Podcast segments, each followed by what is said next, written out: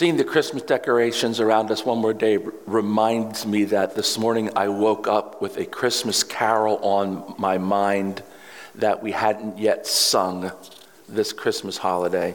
And I'm confident the reason we haven't sung it is because only two of you know it. But it goes like this it goes, You're one of them.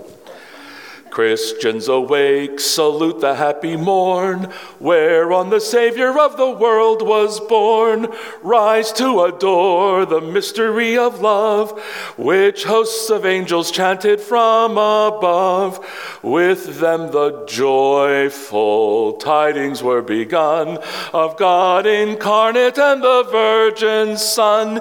I like it because it feels like it's a snap to attention salute. Wake up, guys, you're sleeping on me kind of a Christmas carol? Are you missing what's going on in the manger? Have you have forgotten what's happened in Bethlehem? Wake up and salute the morning because great tidings of great joy are for all the people. That's what it's about, right? It's about great joy. And I'm wondering I mean, we're just getting past the Christmas season, and everywhere I go, it's doom and gloom. And I'm thinking about where is the appropriate level of joy we ought to be experiencing coming out of this magnificent season? Is it lost on us? Where, where is that joy? And I'm thinking perhaps if that joy is present, are we Christians guilty of a bit of malpractice here? I mean, we're supposed to be able to give reason for the hope that lies in us. I think that would be joyful. And, and if we're not joyful, is that malpractice? As you know, weddings are a part of my job. I've done lots of weddings, and consequently, I have lots of stories about weddings. Uh, I was in one wedding once where some of us, friends of the groom, managed to write on the bottom of the shoes of the groom so that when he knelt down at the altar, this shoe said HE and this shoe said LP. And we thought that was high humor. And, and, you know, the stories, I mean, some stories are not the best. I mean, when my sister in law's veil caught on fire and during the wedding, that wasn't really a, a fun thing. But, you know, somehow, looking back at weddings 20 some years later, sometimes it's the stories of the things that happened that you hadn't planned that really are the most fun things to remember. And I'm wondering, 20 years or 30 years after this gospel story we have, what the stories from this particular wedding were like. So, this is the Gospel of John, chapter 2, verse 1. John, chapter 2, verse 1. And I would invite you to stand for the reading of the Gospel. John 2 1. On the third day, there was a wedding in Cana of Galilee, and the mother of Jesus was there. Jesus and his disciples had also been invited to the wedding. When the wine gave out, the mother of Jesus said to him, They have no wine. And Jesus said to her, Woman, what concern is that to you and to me? My hour has not yet come. His mother said to the servants, Do whatever he tells you to do. Now, standing there were six stone water jars for the Jewish rites of purification, each holding 20 or 30 gallons. Jesus said to them, Fill the jars with water. And they filled them up to the brim.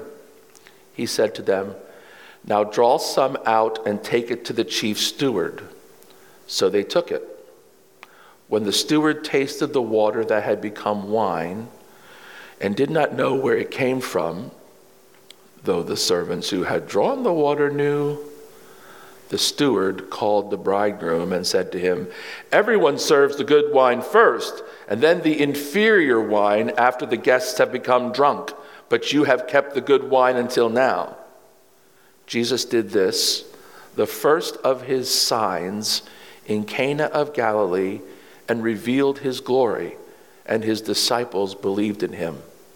After this, he went down to Capernaum with his mother, his brothers, and his disciples, and they remained there a few days. This is the word of the Lord. You may be seated. So the mother of Jesus says, They have no wine. Obviously, socially astute, observing what ought to be happening and isn't, a little uncomfortable. She says to Jesus, They have no wine. And you wonder, why does Mary get involved here? Is Mary related to the wedding party? Is that why she has been invited? Does she feel some level of responsibility for this social gaffe?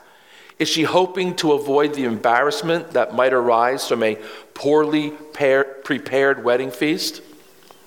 Notice, John uses the word mother in this verse. So when John uses a different word to relate how Jesus addresses Mary, it's intentional. First, Mary is described as the mother of Jesus, but Jesus does not say mother, he says woman. Woman isn't an exact translation. It could be madam or ma'am. But whatever the exact translation is, it is something less, different than mother. Woman, ma'am, what concern is that to you and to me? And so, why use a different term here? It may simply be that Jesus isn't convinced that he should do anything about this situation yet. But if he does, the signs that lead to the glory of God will not be parceled out on the basis of family relationships or expectations or based on special access to Jesus. In other words, Mary, don't presume on my ability because you're my mother. More important matters are at hand right now. In fact, some commentators think that, that this particular statement of Jesus is a transition statement. Up till now, Jesus has been Mary's son at home at some level, and now there's a new phase beginning. The ministry has begun. He is different. He is leaving home, and something new is about to happen. Commentators also wonder why Joseph isn't mentioned in this family account. Is it because he has already died? We don't know, just wondering. But if Joseph is dead, it makes it all the more difficult for Jesus to leave home and begin his ministry since he's the oldest son. Fortunately, there are other children at home to bear responsibility for mom. But Mary, Mary knows something about her son, so she very simply instructs the servants do whatever he tells you to do. Always a good advice with Jesus, by the way do whatever he tells you to do. Does Mary know that Jesus has divine power? Or has Jesus been a problem solver in their home for years now? And if anybody can figure something else, it will be Jesus who can figure something else. We don't know why Mary says what Mary says, but it is clear that Mary has come to rely on Jesus. But as this story unfolds, you really shouldn't miss the importance of the servants in it. Don't, don't miss the fact that John tells us that this story, this event, is a sign. Okay, it's a sign. So it's okay for us to look for deeper meaning in the event, especially as they unfold, because we're told by John, hey, this is a sign that reveals God's glory. There's something important going on here. And standing nearby are six large stone jars, each holding 20 to 30 gallons. These are jars used to hold water, and the water is for hand washing and for the cleaning of utensils. Okay? Anything that needs to be purified according to the Jewish regulations. You didn't put your hands into these jars or wash the dishes in these jars. You just took the water for purification to someplace else where you did that sort of thing. These are, these are ritual jars. They are, in modern parlance, jars to keep us kosher, tied to the Jewish religion. Everybody on the scene there knows that. They know what these jars are for. And so Jesus orders the servants to fill them.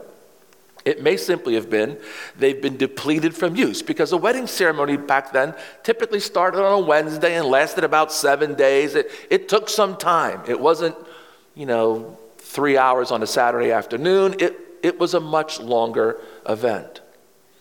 And after the servants fill the jars, he then tells the servants, Draw some water out and take it to the chief steward, the master of ceremonies of the feast.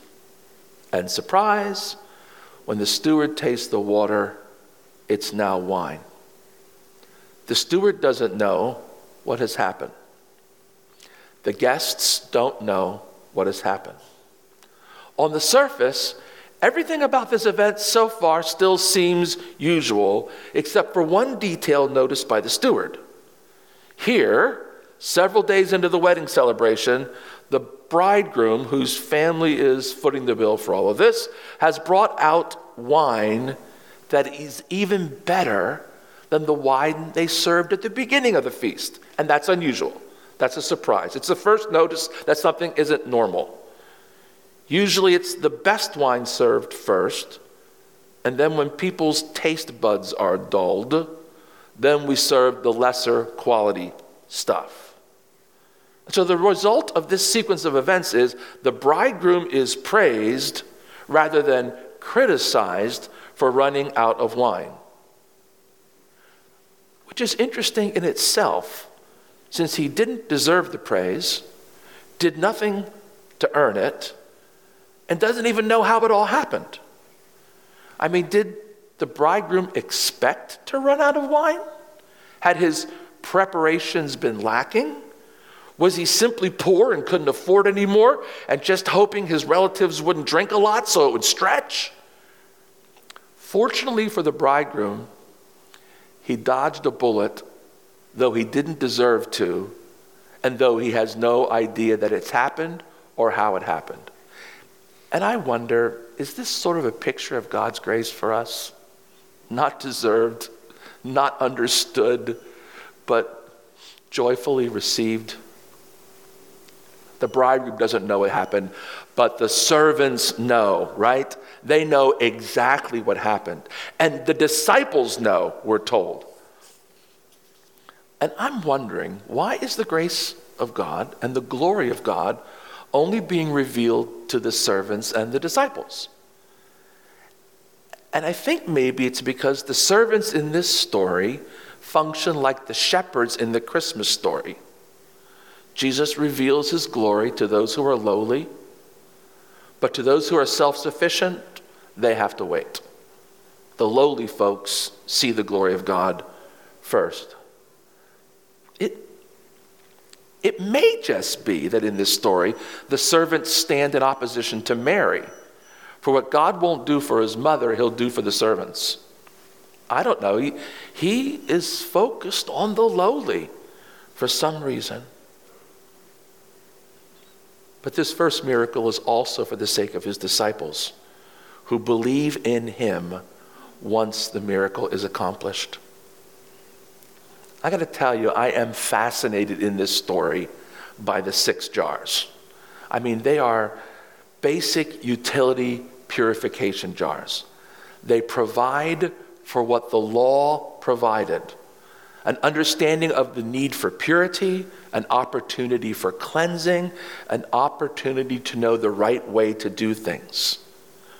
But now, something new has come. Jesus has arrived. There's something new. And he has come to bring more than just purification, he has come to bring life. And wine, it has to mean joy and celebration and enrichment and all the things we think about when we think about the coming of Christ. New life is available, and Jesus is the source of it. And if Jesus can turn water into wine, then anything is possible. The chief steward doesn't know this yet. The bridegroom doesn't know this yet. The guests don't know this yet. But the servants know, and the glory of God through Jesus is starting to leak out through the lowliest of the servants. God is revealing himself in Christ. My fear is that so often the church has been focused on the purification aspect of the gospel that we have missed the wine aspect of the gospel. Certainly, the law was good. And sure, the law helps us to avoid the social and relational train wrecks that arise when we don't pay any attention to the purification requirements.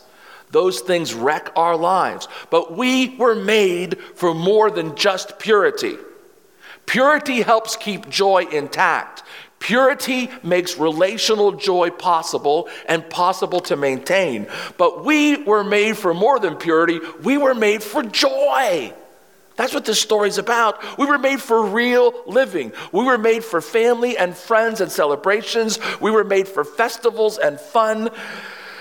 The creative act of God, which resulted in humanity, was an expression of the overflowing love and joy of God.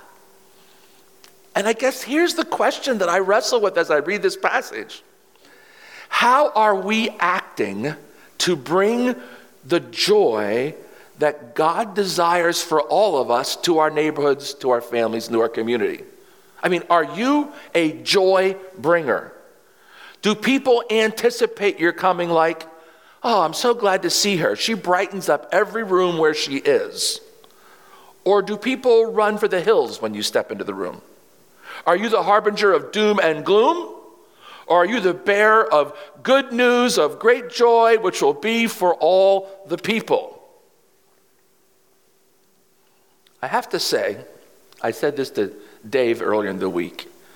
I have been intrigued by one little detail in this story all week, as raised by the commentator F. F. Bruce in his commentary in the book of John. This is something I never saw before in this passage, never noticed. Can't see it in the English very easily. When Jesus tells the servants to draw some water and take it to the chief steward to be tested, he doesn't actually say, draw some water from the stone jars. He just says, now draw some out. They've been drawing out of the well. They've been drawing, drawing, drawing from the well, filling out these huge jugs, draw, drawing, drawing. Then he says, now draw some out and take it to the chief steward. It's just possible, maybe likely, that the water the servants took to the chief steward came directly from the well. Does the water become wine in the process of drawing it? Is all the water in the well now wine? Is this supposed to be a picture of the superabundance of God when it comes to describing the joy of the Lord? Is this supposed to be a picture of the superiority of the new wine of the gospel over the water that's still sitting in those old jars of purification? If the whole well is full of wine now, is there enough wine for the whole village to drink, not just for the people who happen to get invited to the wedding? I don't know but it's fun to think about. And I'm not completely sure it matters which water became wine. I just know this for sure. Where Jesus is, anything is possible, including richness and great joy and new life. Can you allow yourself to believe that joy is possible for you? Will, will you trust Jesus to lead you in this pathway of joy? Will you let go of the constraints that keep you joyless? Will you forgive? Will you move on? Will you listen to a new word from the Lord? Will you build new relationships with fellow disciples? Will you listen for the voice of the joy giving Spirit. Way back in the day, we used to sing a verse of a hymn that went like this I have found the joy no tongue can tell, how its waves of glory roll. It is light, uh, like a great o'erflowing well maybe full of wine, springing up within my soul. It is joy unspeakable and full of glory, full of glory, full of glory. It is joy unspeakable and full of glory. Oh, the half has never yet been told. Friends, we were made for joy. We were made for joy. And, and this gospel reading, this is the preeminent story that comes from this wedding. Because the gospel's written, who knows, 20, 30 years later.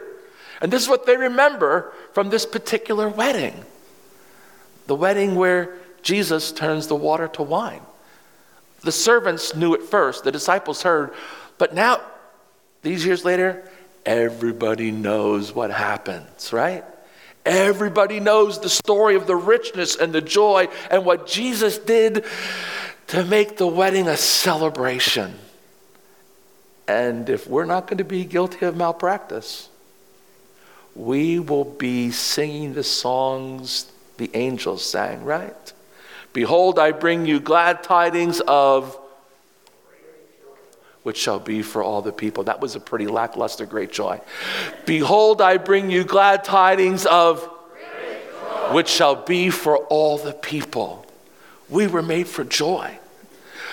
We are the ones who are to bring joy to the world, right? And if we're not doing that job, is Governor Lamont going to do it for us? I don't think so. Will President Biden do it for us? I don't think so. Will the Congress or the Supreme Court do it for us? I don't think so. Whose job is this? Yours, mine, right? Right. Let's pray together. Heavenly Father, give us hearts full of joy for the mercy and grace that we received.